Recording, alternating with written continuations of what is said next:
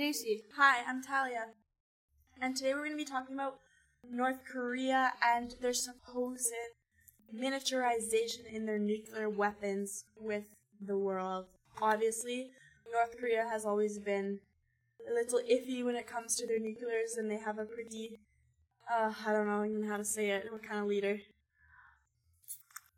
Unpredictable. Yeah, unpredictable leader, so we're never too sure what's happening over there.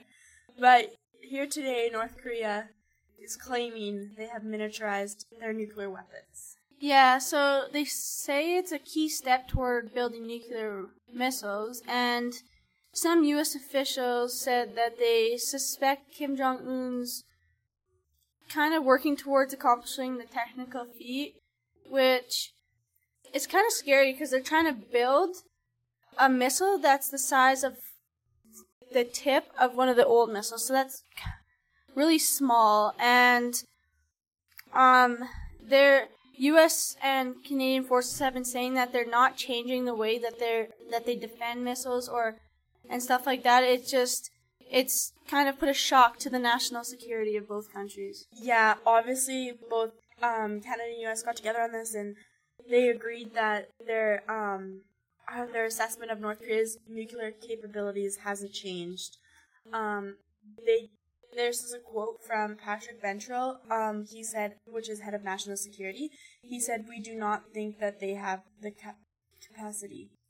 So I don't know. However, um, North Korea is working on developing a number of long-range missiles, including intercontinental ballistic missiles that could eventually threaten our allies and homeland. So right now they basically don't have a missile that'll make it across the ocean to where we are, but they're currently working on one, which honestly I don't know why because no other country is, but it's North Korea. Yeah, so the the United States, North Korea, South Korea, China, Japan, and Russia were kind of ones that started this whole miniature missile miniature nuclear weapons whole deal. And now the United States is kind of coming back on it and saying how maybe this isn't such a good idea because now they might they can bomb them over the ocean because it's such a smaller mass that it will fly farther. And so and they also are saying that Kim Jong Un stated that they can't guarantee the accuracy of short to mid range missiles because if they're small and there's any gust of wind or anything it could totally throw it off its path. That's the that's the one downfall of making a smaller missile.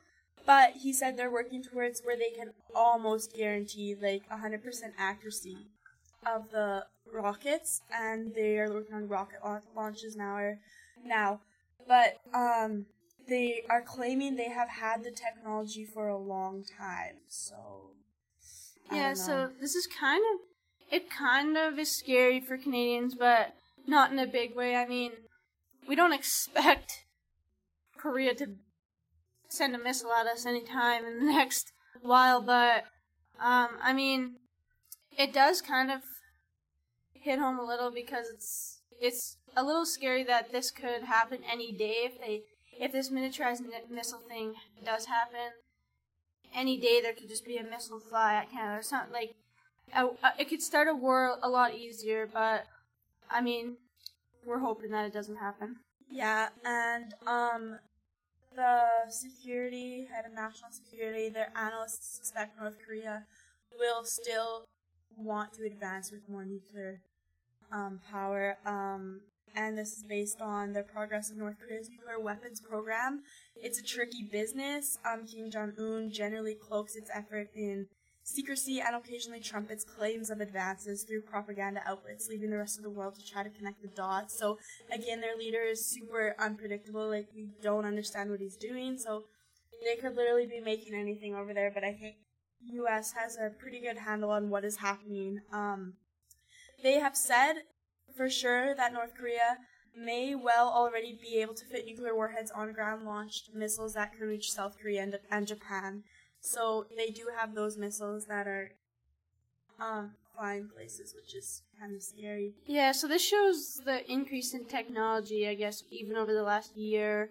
Many new things can be built, which is not a very good thing for the whole war effort and stopping war and bringing peace to the world, but the technology is a cool thing to have if it's used in the right way.